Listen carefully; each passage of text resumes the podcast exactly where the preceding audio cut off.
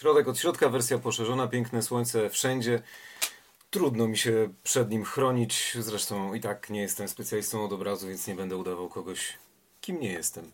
Cieszmy się słońcem, tak długo go nie było, a rozmawiamy między innymi o słońcu i jego różnych towarzyszach, bo będzie to odcinek e, poświęcony science fiction. Wczoraj na Netflixie miała premierę, wczoraj, czyli 5 lutego, miała premierę produkcja koreańska, nazwana, zatytułowana Space Sweepers, co można przetłumaczyć e, luźno jako kosmiczni śmieciarze, bądź ci, którzy przemierzają bezkres kosmiczny po to, żeby coś tam sobie załatwić po drodze. Grupa śmiałków, e, czteroosobowa załoga, chociaż jedna z tych postaci jest androidem.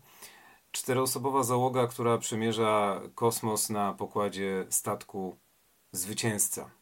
Oczywiście flaga południowo-koreańska jest na nim obecna. Y, jest rok 2092. Przyszłość, czy odległa, czy nieodległa. W filmie pojawia się zła postać, przywódca korporacji, który już ma ponad 150 lat, więc teoretycznie, jakby wykonać prosty rachunek, byłby w wieku w większości naszych rodziców. Więc to jeszcze byłoby do zrobienia. Zresztą, być może najbliższa przyszłość przyniesie coś, co będzie w skrócie można albo roboczo nazwać e, lekarstwem na śmierć, czyli sposobem na przedłużenie życia jakąś substancją, która pozwoli żyć dłużej. Czy warto? Oczywiście, zawsze warto.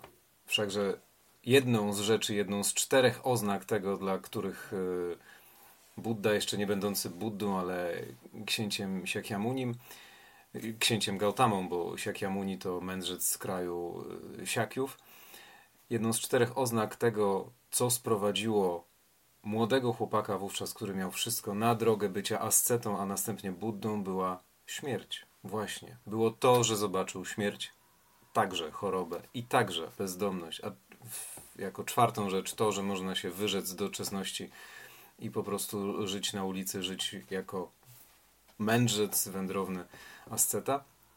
To wszystko sprowadziło go na, na drogę oświecenia. Ze śmiercią, z zagładą mamy do czynienia w koreańskim science fiction zaproponowanym na Netflixie, bowiem w 2092 roku Ziemia jest e, pokryta smogiem nie do przejrzenia. Oparami czegoś, co kojarzy się prawie jak jakaś siarka na zewnątrz. Trzeba chodzić w specjalnych ochronach. E, o ile w ogóle jakiekolwiek chodzenie poza przestrzeniami do życia jest potrzebne. Ziemia przestała nadawać się do mieszkania. Jednak mieszkają na niej ludzie, bo nie mają pieniędzy, żeby się z niej wydostać. Kosmiczni śmieciarze są bohaterami, ponieważ mamy do czynienia z filmem południowo-koreańskim. To jest taki Parasite w wersji science fiction, bo znowu są ludzie, którym nie wyszło, którzy muszą się imać różnych dorywczych prac, które nie przynoszą żadnego zarobku. Jeżeli nawet coś się uda zarobić, to podatki wszystko zjadają, a jeszcze w międzyczasie przy okazji takiego zarobku, takiej pracy jednej czy drugiej, no niestety coś się uszkodzi. W kosmosie może się urwać jakaś antena, jak statek wpadnie w niekontrolowany sposób poruszania się. No i wtedy taka antena jest droższa niż kilka zleceń, które się udało wyszarpać. Kosmiczni śmieciarze chodzą czasami bez butów, w dziurawych skarpetkach, w brudnych podkoszulkach, ale to znamy już od Bruce'a Willisa w dowolnych realiach. No niby nic dziwnego. Ale to film koreański, więc Parasite w kosmosie. Niziny społeczne walczą o przeżycie z trudem i nic im się nie udaje. Są skazani na porażkę, ponieważ wielka korporacja, której członkowie urodzili się teoretycznie ze złotymi łyżkami, tak jak to twierdzą Koreańczycy, w, ustach, a ta reszta, która ma zawsze pod górę, rodzi się z łyżkami pełnymi błota zamiast złota. No i, i ta walka jest skazana na niepowodzenie, bo oczywiście Dawid nie wygra z Goliatem. Ale z drugiej strony mamy do czynienia z filmem południowo-koreańskim. Ten sam argument przydaje się do całkowicie przeciwnej argumentacji. I możemy spodziewać się zaskakującego zakończenia, rozwiązania, które teoretycznie, jak jesteśmy usypiani tą narracją, o której powiedziałem, dosyć przewidywalną wcześniej, koreańskie filmy zawsze są trochę dłuższe niż nasze, Czyli jeżeli nasze już by się skończyły po godzinie 40, godzinie 50 minutach, to koreańskie przyciągną do 2.15. Taka jest mniej więcej zasada. Kiedy już nas zdążono uśpić dobrą robotą, ale przewidywalną fabułą, nagle następuje zaskakujące rozwiązanie i pozostajemy zdumieni, że oto w ten sposób można było podejść do tematu, a przecież patrzyliśmy na ten sam film i nie wpadliśmy.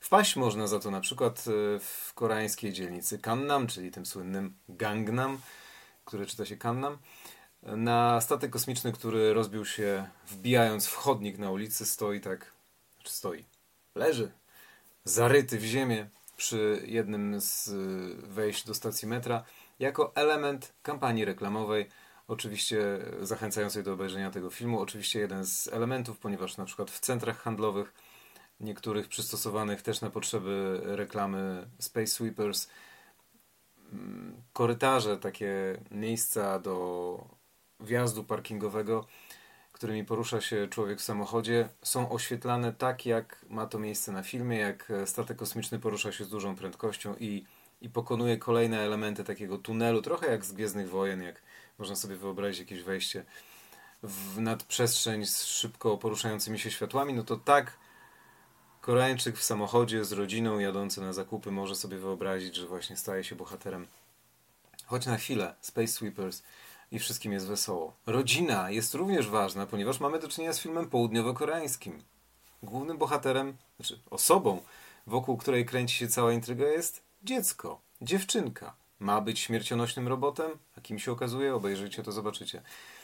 I wszystko kręci się wokół rodziny. Ma ta czwórka bohaterów dostać wysoki okup, ale w końcu może jednak człowieczeństwo zwycięży i, i dziecko jest dzieckiem, niewinnym, bezbronnym, takim, któremu należy się opieka i wszystko, co możliwe, nawet jeżeli akcja toczy się w kosmosie. Oczywiście zawsze pozostają ci źli, którzy chcą inaczej. O dziwo, w tym filmie nie ma północno-koreańskich agentów, co już jest odstępstwem od reguły. W Parasites oczywiście też ich nie było, ale, ale prawie w każdym filmie południa e, gdzieś się pojawiają. A dlaczego koreański science fiction nie budzi zdziwienia? Teoretycznie może rozpocząć modę na coś nowego, bo mamy K-drama, K-pop, K-kuchnię, czyli hansik. Mamy też e, K-podejście do walki z wirusem, bo tak rząd koreański pokazuje, że im się udało i że to ich podejście jest nowatorskie. System dozoru plus kwarantanna i odpowiedzialność społeczna funkcjonują jako coś, czego nie ma nigdzie indziej, czyli mamy K-walkę z y, nie K-wirusem. Ale czy K-science fiction może liczyć na kolejny w szeregu tych y, różnych pojęć z literką K na początku? Może i nie może, ponieważ teraz mamy do czynienia z pierwszą taką z szerokim rozmachem zrobioną produkcją. Rok temu próbowali własne podejście do tematu science fiction po nowemu Chińczycy, tworząc Wędrującą Ziemię, także włożoną na Netflixa, żeby upowszechnić ją na świecie. Tylko, że Wędrująca Ziemia miała wspaniałą podstawę. Jest Liu Cixin, który produkuje z niewyobrażalnym sposobem zagęszczenia tematów swojego różnego rodzaju dzieła. My je znamy jako Problem Trzech Ciał. To jest oczywiście trylogia, więc kolejne części są. Wędrująca Ziemia to było żeby nie być gołosłowem, tak wygląda problem trzech ciał w oryginale po polsku. Wędrująca Ziemia była jedną z, jednym z opowiadań, które wydano po angielsku także pod tym tytułem. Wszystko mam pod ręką, chociażby, żeby na to patrzeć, bo to są tak piękne wspomnienia, że nawet układki inspirują. Ale Koreańczycy Liu Cixina nie mają. To jest opowieść, która może się wydawać skrzyżowaniem Strażników Galaktyki. Nawet jest element, który może trochę przypominać Gru, może i nie może. E, z Gwiezdnymi Wojnami, bo Android przypomina i C-3PO razem z Czubaką w jednym. I ten styl jest bardziej taki agresywny, czubakowaty. Agresywny, ponieważ mamy do czynienia z wrażliwością koreańską, czyli praktycznie z brakiem wrażliwości w naszym rozumieniu. Skrzyżowanym z Elysium, bo oto Ziemia już się nie nadaje, lecimy w kosmos, ale korporacja ma na tym wszystkim swoją dłoń i zachodzi jakieś zło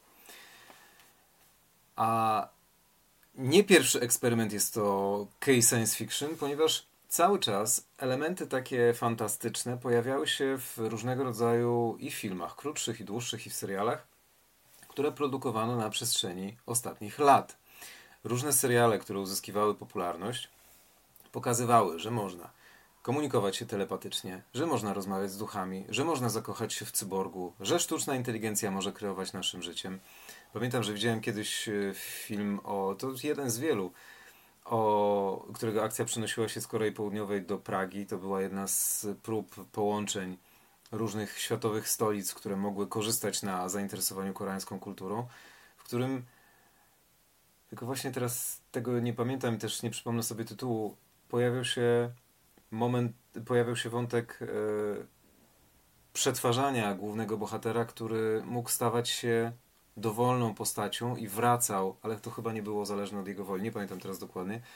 Bardzo ciekawy pomysł, ale prawdziwa miłość miała się ukazać, jeżeli dziewczyna pokochałaby człowieka w środku, nie jego emanację zewnętrzną, bo on został w pewien sposób skazany, też ten pomysł mi już wyleciał z głowy, na to, żeby pojawiać się w życiu tej ukochanej dziewczyny pod innymi postaciami, zupełnie fizycznie różniącymi się od siebie. Ale to cały czas w środku była ta sama osoba. Ciekawe pomysły, które ubiera się w takie różne koreańskie wyobrażenia. W tym przypadku Space Sweepers mamy dziecko na pokładzie takich kosmicznych piratów, śmieciarzy walczących z korporacją, jeszcze w otoczeniu Parasites, czyli Ziemia 2092, gdzie jest jeszcze gorzej, jeszcze większe rozwarstwienie społeczne, no i jeszcze mniej perspektyw. Warto to zobaczyć, bo wyobraźnia koreańska podąża czasami zupełnie nieprzewidywalnymi torami, które, tak jak wspomniałem, potrafią uśpić naszą czujność na początku po to, żeby następnie zaskoczyć w zupełnie nowy sposób i też dodać naszą jakąś kolejną cegiełkę, cegiełkę do naszego wyobrażenia o świecie i o jego sensowności. Rozmawialiśmy ostatnio o Akirze. Animacja, która powstała na początku lat 90., jako film animowany pod koniec lat 80., a opowiadała o 2019 roku, czyli mieliśmy prawie 30, ponad 30-letnie e, rozwarstwienie czasu, wybiegnięcie w przyszłość, a tutaj mamy film z lat 20. XXI wieku, który opowiada o końcu XXI wieku. No i co, jeżeli komuś z nas uda się dożyć tego czasu, jak będziemy na to patrzeć? Można było obejrzeć Akirę 30 lat temu i teraz zobaczyć, co się działo w 2019 roku. Czy film trafił, czy nie trafił, czy igrzyska w Tokio się odbyły, czy nie. Może niektóre rzeczy się ziszczą. Oby wiele z tych, które są w Space Sweepers się nie ziściło, nie ziściło. Chociaż oczywiście wielu byśmy chcieli. Jest też o, o tym, co może przynieść sztuczna inteligencja i jeden centralny system, który wie wszystko, połączone jako broń, jako sposób kontroli świata, jeżeli y, będzie miała nad nim pieczę osoba niewłaściwa. To wszystko działa na wyobraźnię.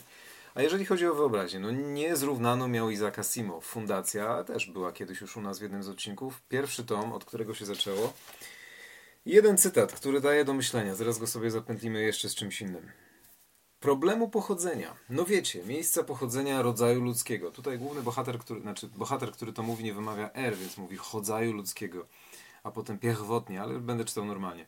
Z pewnością musicie wiedzieć, że uważa się, iż rodzaj ludzki zajmował pierwotnie tylko jeden system planetarny.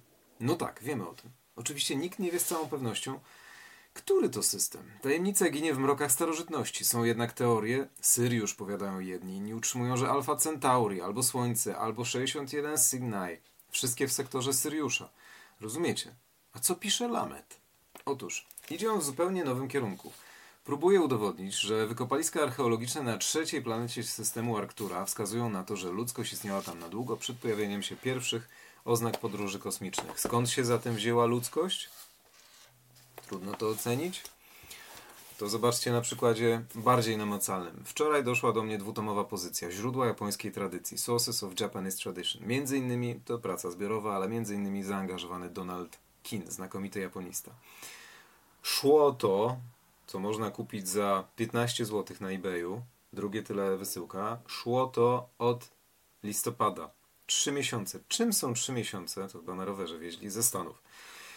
E, czym są 3 miesiące wobec pracy, która stworzona pod koniec lat 50., wydana na początku lat 60., opisuje początki japońskiej tradycji, cofając się o ponad 2000 lat.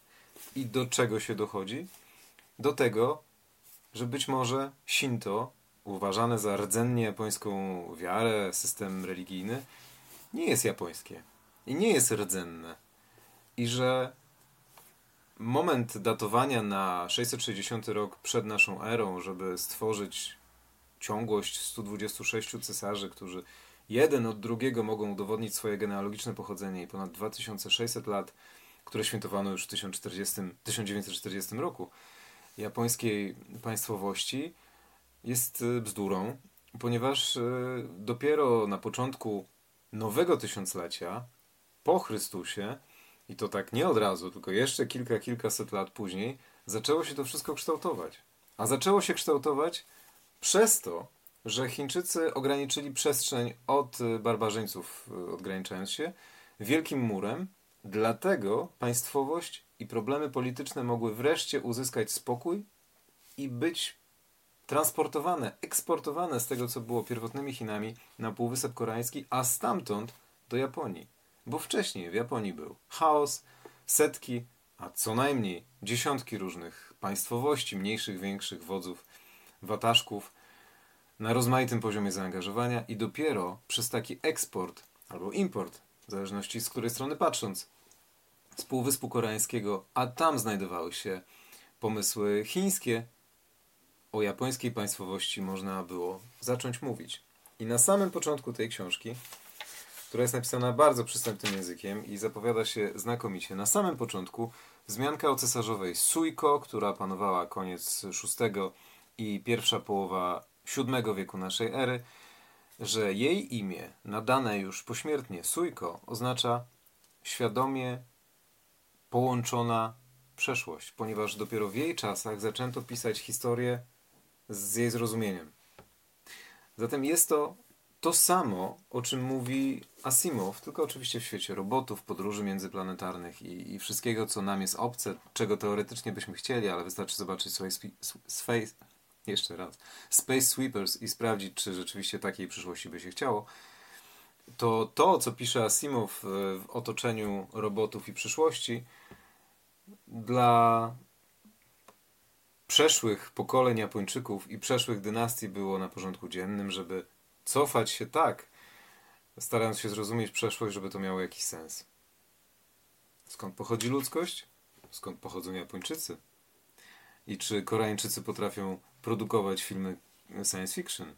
Na te i inne pytania staraliśmy się odpowiedzieć w tym odcinku, a w kolejnym będziemy mieli kolejne. Żegnając się słonecznie i wiele chwil ze słońcem życząc, dziękuję za uwagę.